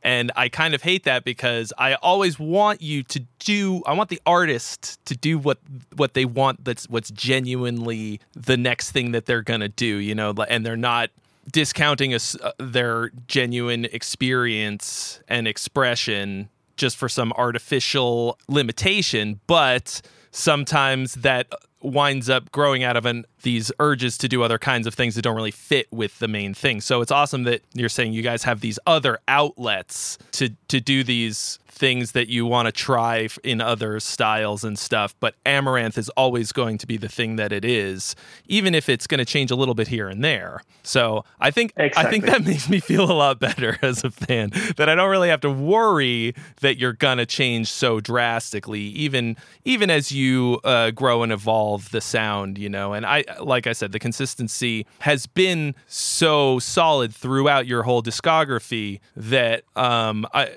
it's it's it's sort of comforting, I guess, in a way. Anytime you've changed something or like added or or just uh, tried something different on a type of song, um, I'm never like, oh, that doesn't really work. I'm always like, oh, I didn't expect that. It works really well. Um, like that song, for example. Um, obviously, one of your more sort of uh, out there for you, for the band out there, mm-hmm. almost an experiment still just such a great song works so well and then there's the sort of trio of henrik songs the ones that are sort of his like fast features you know gg6 and all of those um, that i remember being like oh they're gonna do like one of these on every album. Oh shit. Okay. Yeah i'm all in. Let's do it. Like hell yeah. Um, and that, uh, to me that always worked uh, even though it was sort of a um, yeah, just like something new and different. It still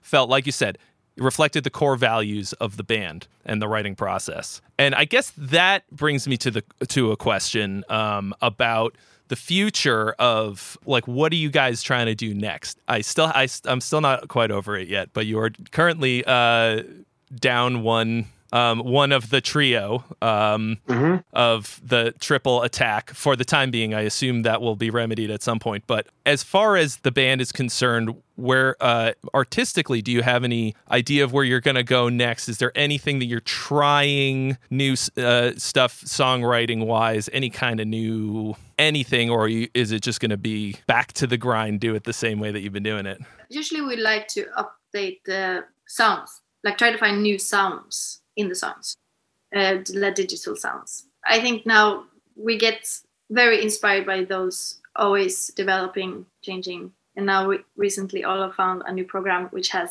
amazing sounds which i think we're going to use a lot. And then i also thought as a songwriter like seriously speaking it would be fucking cool to make like a six minute long song. I know it's not amaranthe like it's not within the framing but it would be so cool to have that at least once we should do it you know like the or 12 minute long 13 just to like but it might not be our most popular song then it might kind of interfere with the already existing material. So we have to think about that very carefully. Or we do a side project where we can do that. you know I mean? and then actually, I have to say also, like, confess that we were supposed to write uh, an album during the pandemic. Like, but it was so much negativity going on around in the world. So, and then the war came. And like, so basically, we felt like, but this is not like, so since we are Amaranthe, and like Amaranthe is fucking depressed, you know, because we can't. Where could we find the positivity? Like during that time, I for me it was uh, impossible, and for all all of us, well, for like uh, personal reasons, having a wife from Romania, which is kind of very close to the border of Ukraine, like we are here, you know, it's very close to us, and I was like, I can't come up with anything positive, like uplifting positive at this time. So we kind of we, that's the reason we decided to delay the, the songwriting process. And that's that that's how much we also respect our own product like amaranthe and like you said it's not only that we're like yeah let's do this like computers you know. It has to come from us and we have to feel it. And we have to be yeah it would be the kind of most painful thing ever to kind of pretend to be happy or kind of create some kind of fake. Well there is always bad things happening and our that's one thing which also was the reason for the band is that that we had had been going through so many sad things in our personal lives at the time around 20 or so that this kind of music made us it gave us energy. And that's what most of our fans also felt during this. Like life happens. Life happens and it's not always roses and uh, yeah well we all know that. And and but if it's like really like a world thing, like a pandemic thing, like you know, the whole world is like kind of in a kind of state that it was hard to find. It was kind of it was extra hard to find something positive like out there. Um, so that's that's why it's so important for us because even if we would go through bad stuffs like personally then there is always something else which is so beautiful and amazing and nice that happens you know around us that we have to remember and kind of try to catch on to and live out. I know that people would might some people maybe wouldn't understand this and maybe think that yeah, but I mean most of this stuff happens in your mind anyways, and you could watch a movie or something where there is like this amazing, or you could watch somebody who has been making a great change in the world or whatever, and kind of get inspired by that situation or person. But if it gets too much, where the whole world is like in some kind of a depression, I think it was kind of that was the only thing that could stop even us from wanting to start to write at that time. Like that's much of a organic band we are in a way. I don't know how it was for other artists. I know a lot of bands did write and release albums because it was a good time when everybody was anyways forced to stay indoors but right olof it's like that's that's how we try to like well that's how we work. That's a problem when you are a conduit and you're kind of channeling whatever is going around you at the time. And i think it's you're, you're touching on, on something that is incredibly important there at least that we haven't really discussed and that's the that the lyrical themes and the atmosphere of the song should be positive and uplifting because this is um, this is also what the concept dictates in a way. But um, it's also uh, something that makes us uh, unique in the metal scene because obviously the metal scene deals with a lot of really important and at the same time really depressing matters. Such as the nature of the music, but there's nothing with metal music that says that okay, this is 100% law that it should be like that. Because there, there are other bands that are uh, uplifting as well. We kind of just took it to the to the next level, and to to the next degree. And I think it's um, it's important that you uh, that you are in the right frame of mind then to to write and compose this uh, kind of music. I think it was um, we had a pretty uh, it was a very intense run right up till the end of the pandemic, but uh, do have to say that it was one of the coolest tours that we've ever done. The um, Sabaton tour in terms of uh, the touring party that we were touring with, and also the the venues that we were playing. And there was a lot of pretty amazing atmosphere in the air that we brought directly from that tour and straight into the album.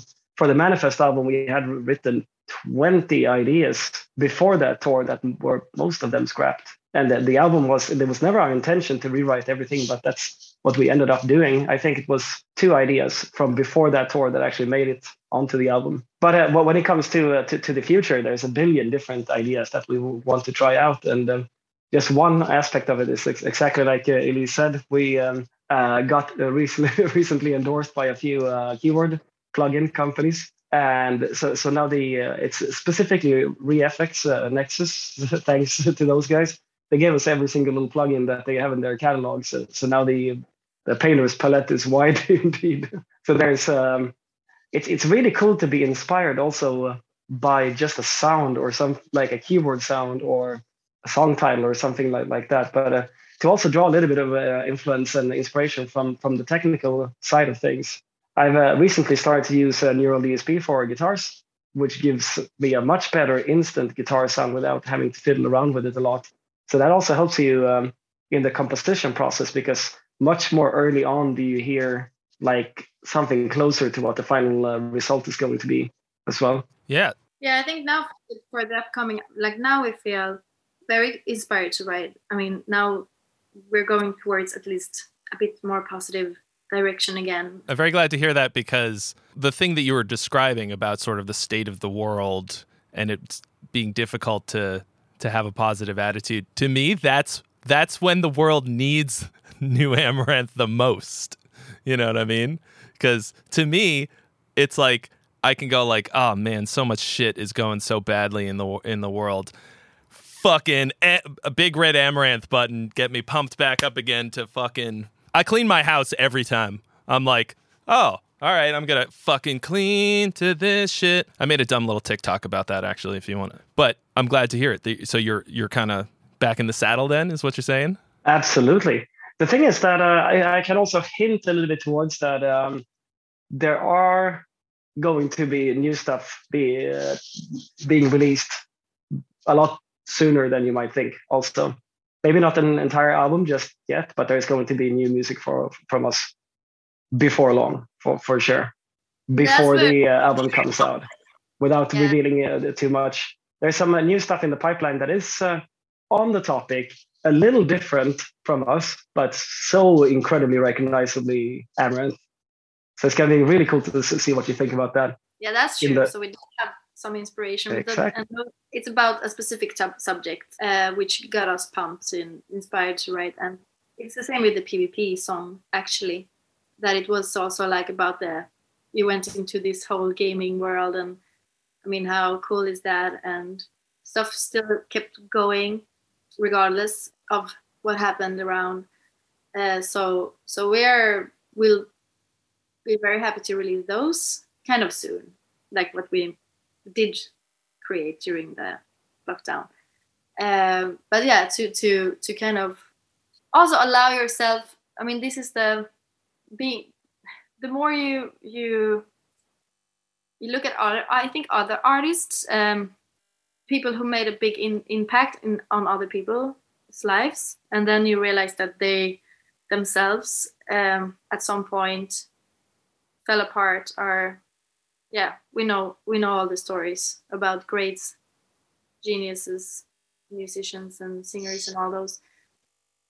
Like somehow that's that's more like that's more like it's not at all about the songwriting subject, of course. Uh, that's more about like how the, the whole industry is is uh, uh, pushing people. So I think a lot happened during the pandemic, like with the that you kind of got a perspe- perspective on things, and for us that we also allow ourselves to kind of allow ourselves to grieve, for example, and allow our, ourselves to take this break from producing like a machine, you know, uh, which we've done actually. And a lot of people wonder, it's like, there actually been questions I've been reading somewhere that they wonder if we're lost our souls or something like that. We are actually just like kind of some pr- producing rabbits or something. but uh, we do actually always write songs with when we feel inspired, and that's also one reason maybe why it doesn't take us like too long because when we feel inspired, we meet up, we make sure we make something, or if we hang out Friday, Saturday, you know, instead of being in the bar, we're creating our own atmosphere at home and like the kind of atmosphere that people seek and which we also seek to become more energetic it will always be that way. So we will always try to find ways to make sure we're in the right state of mind. So if it means that we would need to take six months to go to Bermuda or something, we will do it, you know? Band vacation. Yeah, I was like, okay, we need to make a fucking good album. Like, let's go there. We don't have to do anything. We do anything just to make sure that we're not having some we call it like the worst songs we know is like the tired songs mm. exactly that's like our secret word is like it should never sound tired it should never sound tired no it can't sound tired if it's tired that goes out it goes to the trash that's not one sometimes you got to get the tired song out so that you can get to the the good ones though sometimes you just gotta yeet it or you just make it you just continue another day and you make it untired. ah, wake up, wake it up. Pump it up. Like a good way to do that is always, like Olof said, is to make it more up tempo. Mm-hmm. Exactly. Push it. Make it better. I have. I found it actually. You did. First demo version. You're gonna not believe this. It's the same song. It has different lyrics, but. For a thousand years, I know these eyes can share your tears. I know what it's like to be free. I cannot eat, I cannot sleep. The suffering is always a thing. When you're near, at least I can breathe. I see you even when I dream. With you, I feel everything. No one's touched heart like you did. Here's the chorus.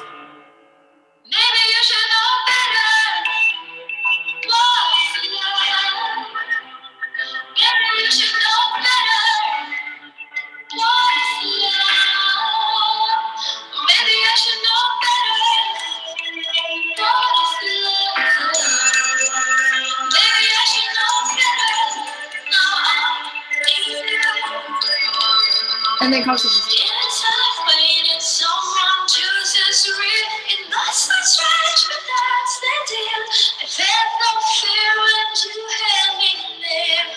and so on. So there you can see. Wow. It sounds like it could be like an like an angsty 90s like Alanis Morissette or something kind of like super dark downer jam. I mean it's it's nice. It's really nice even hearing it like that level of quality hearing it through your iPhone.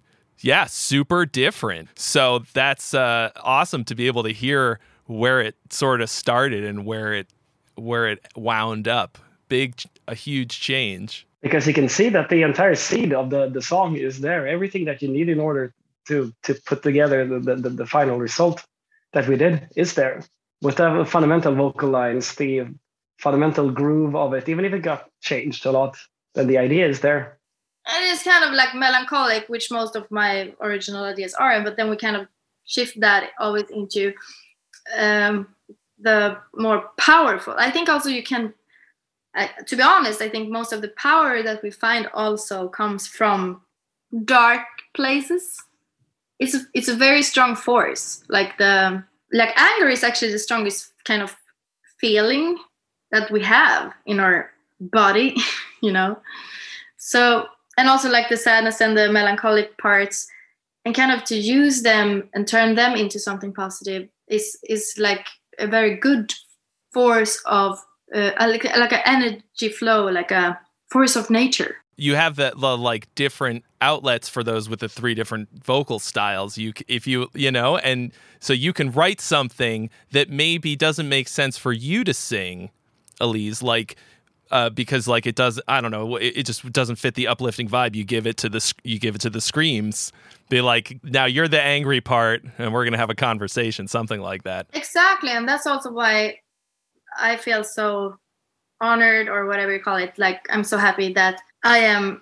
What am I? I am in the metal music scene with this extremely powerful vocalists, instrumentalists, and I love that it it's still the kind of uh, heavier part which carries the whole genre.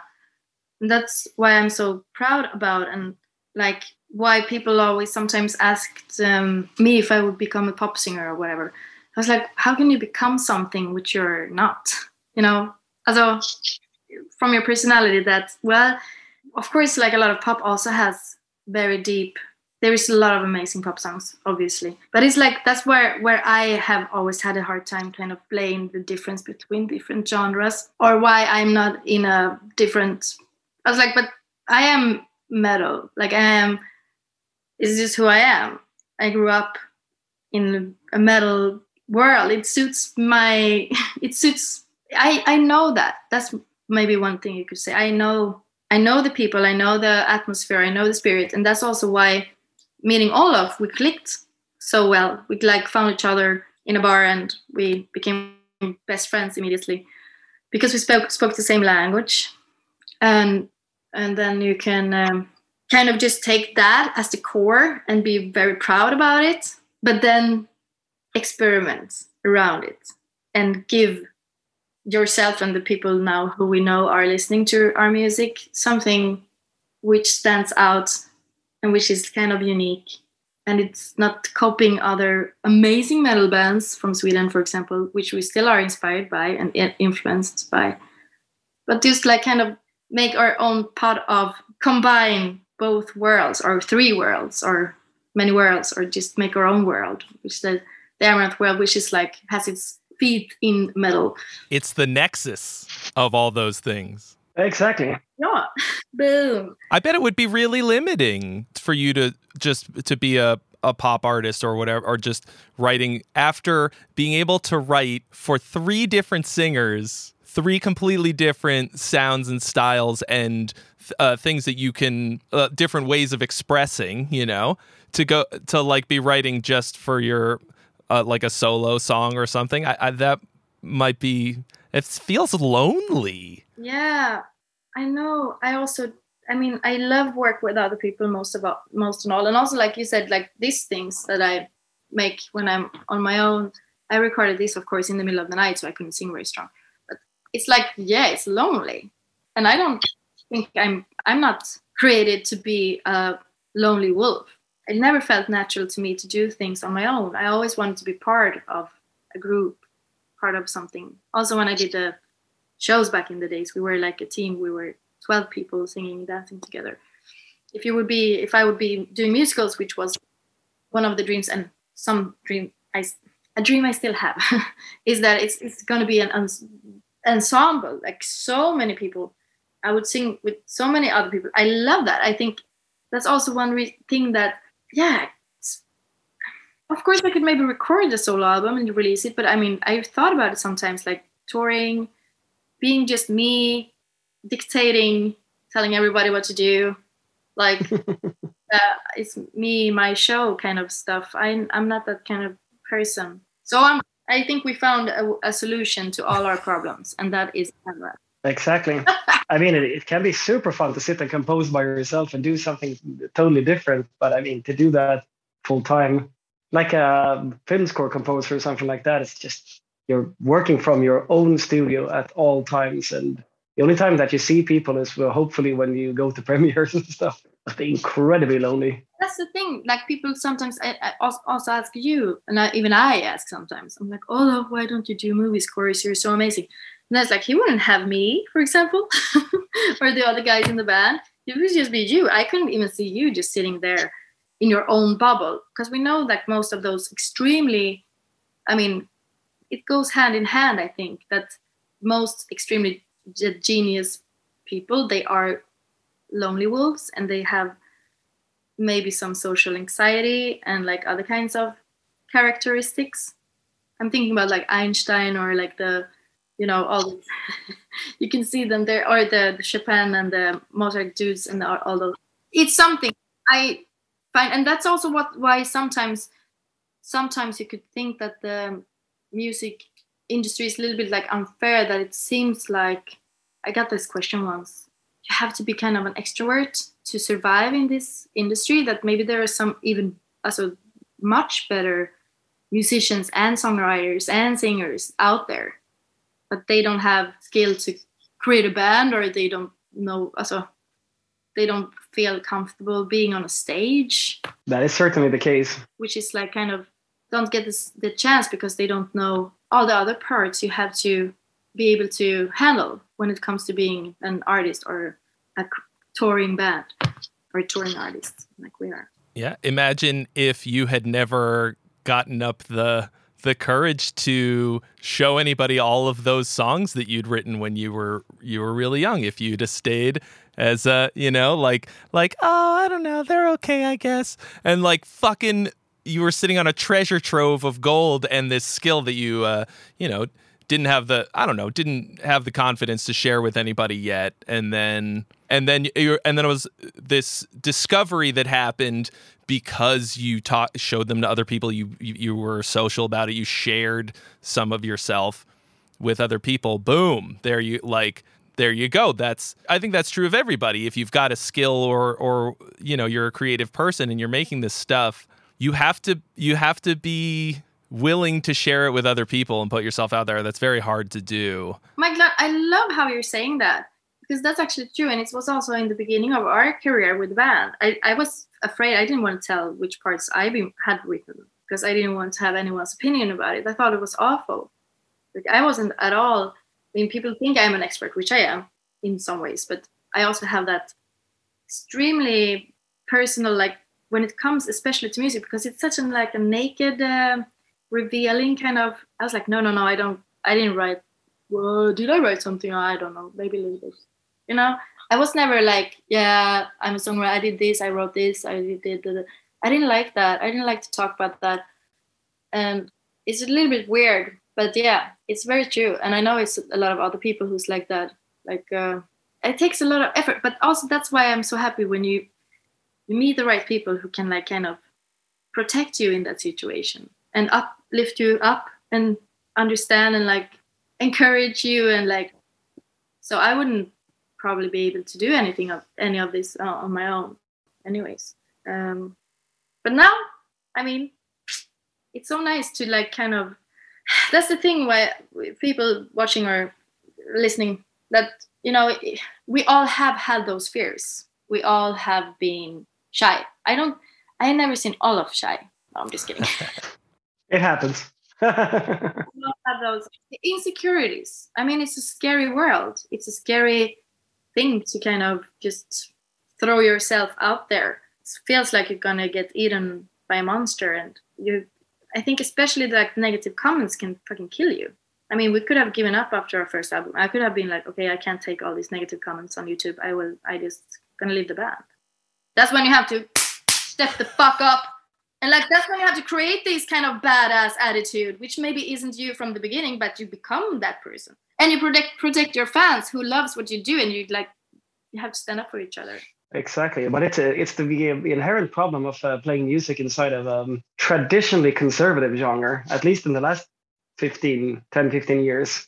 I mean uh, metal used to be a pretty um, open-minded genre especially in the 80s where there was constantly new things happening and then in the 90s there was also constantly happening you know stuff here from from gothenburg but something that is to take in flames and dark tranquillity for example when they started in the 90s here they got death threats because there was not and no comments on youtube this is something that is rarely talked today even they don't really talk about it that much in interviews because it's just such a long time ago it's 27 years ago. But it, it was a problem for In Flames and um, At the Gates and Dark Tranquillity to play shows because there was a black metal mob in um, Gothenburg walking around and beating up people who were listening to melodic metal because they thought it was just gay as a derogatory term. Yeah, it was it was terrible uh, uh climate.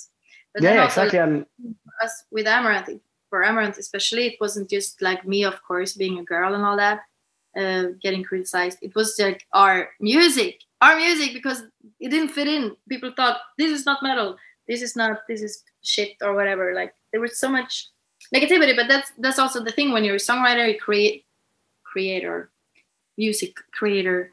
Like we as fans for music, music fans, we would also love to see someone come up with something unique and specific and incredible. Like so, if anybody has an idea, I know a lot of bands, uh, musicians, and and creative people maybe seek a little bit through others, like what works, what doesn't work, what who you you always want to find some kind of a role model, I guess. But it would be amazing, like I think for the whole industry, would love to see if someone has a crazy idea, like try it out. Exactly. As I mean, if you create start your own band in uh, or if you're making songs at home or whatever it is i mean in order to get somewhere with it uh, in the metal scene in, if that's your goal you need to find a niche. Otherwise you will most likely disappear among the extreme sea of uh, other bands. So you have that factor. You need to be unique. You need to have a niche. But on the other hand if you have a niche you will get attacked because you uh, do something different and i mean i think that the very first sign of Amaranthe actually working great as a concept was the reactions that we had when we released uh, Hunger, and the reactions were furious. People thought that we had completely wrecked their entire genre, you know, beyond any hope of repair. And I found it quite hilarious. Not everybody in the band found it in the same way. But uh, I like to be provocative in general. I think it's a good thing. I think it's uh, good for complacent people to be shaken around properly every now and then because otherwise they get way too comfortable with um, with their things. And I think that um, it was really interesting to see going from there back in 2011 to 2018, where people were saying that, yeah, this Helix album, it's really good, but I, I, I like their two first albums more because they were a little bit more metal. I'm like, dude, you should have heard the comments at the time and the criticism that we got and it was not about it being too metal. I can assure you about that. so to, to see that entire development, I never thought it would happen. That people said that they liked the first one or two albums more because they sounded more metal, especially from the interesting point of view that they are not more metal than the last two albums, for example. I would have probably ventured to say that Helix or possibly Manifest are the heaviest albums that we've done, or the most metal albums compared to the first two, for example. But people are always going to remember things differently because when you're 14, 15, you're listening to,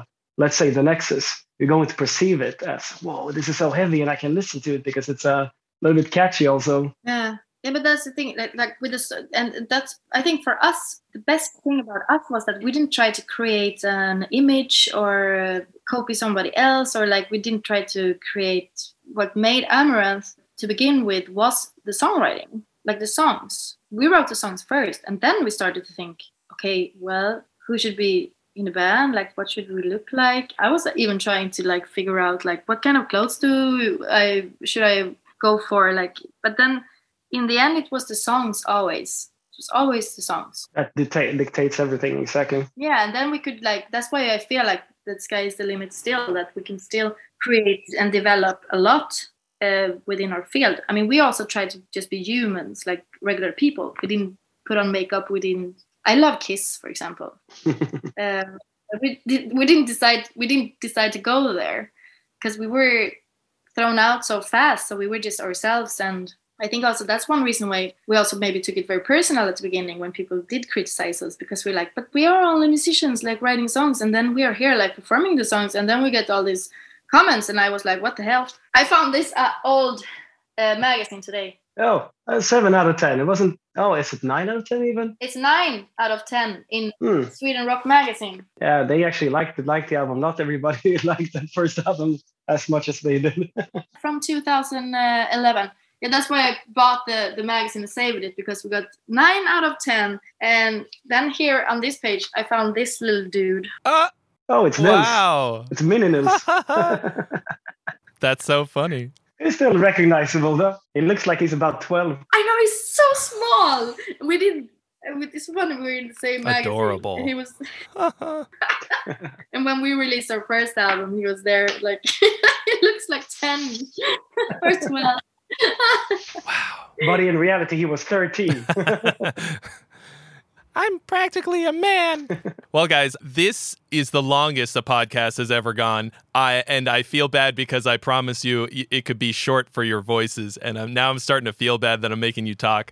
But I, I'm loving every second of this. First of all, this is this is all solid gold to me. I love hearing all of this stuff. Um, hearing not just about your process, but also about the way the the history of it, the philosophy of how you go about it, and how you're thinking about it. The the freedom that you've given yourself, but also the restrictions, the creative not restrictions so much, but you know the sticking to your guns of how you've gone about it. Framework. The framework. You could call it, yeah. From the beginning, the um, you know the um, the concepts like this con- contrasting sounds and things that all work together super super well but are a, a, a, constant exercise in contrast and how you've gone about it is incredibly interesting to me. I've i like that wording. Sorry to interrupt you but a constant exercise in contrast.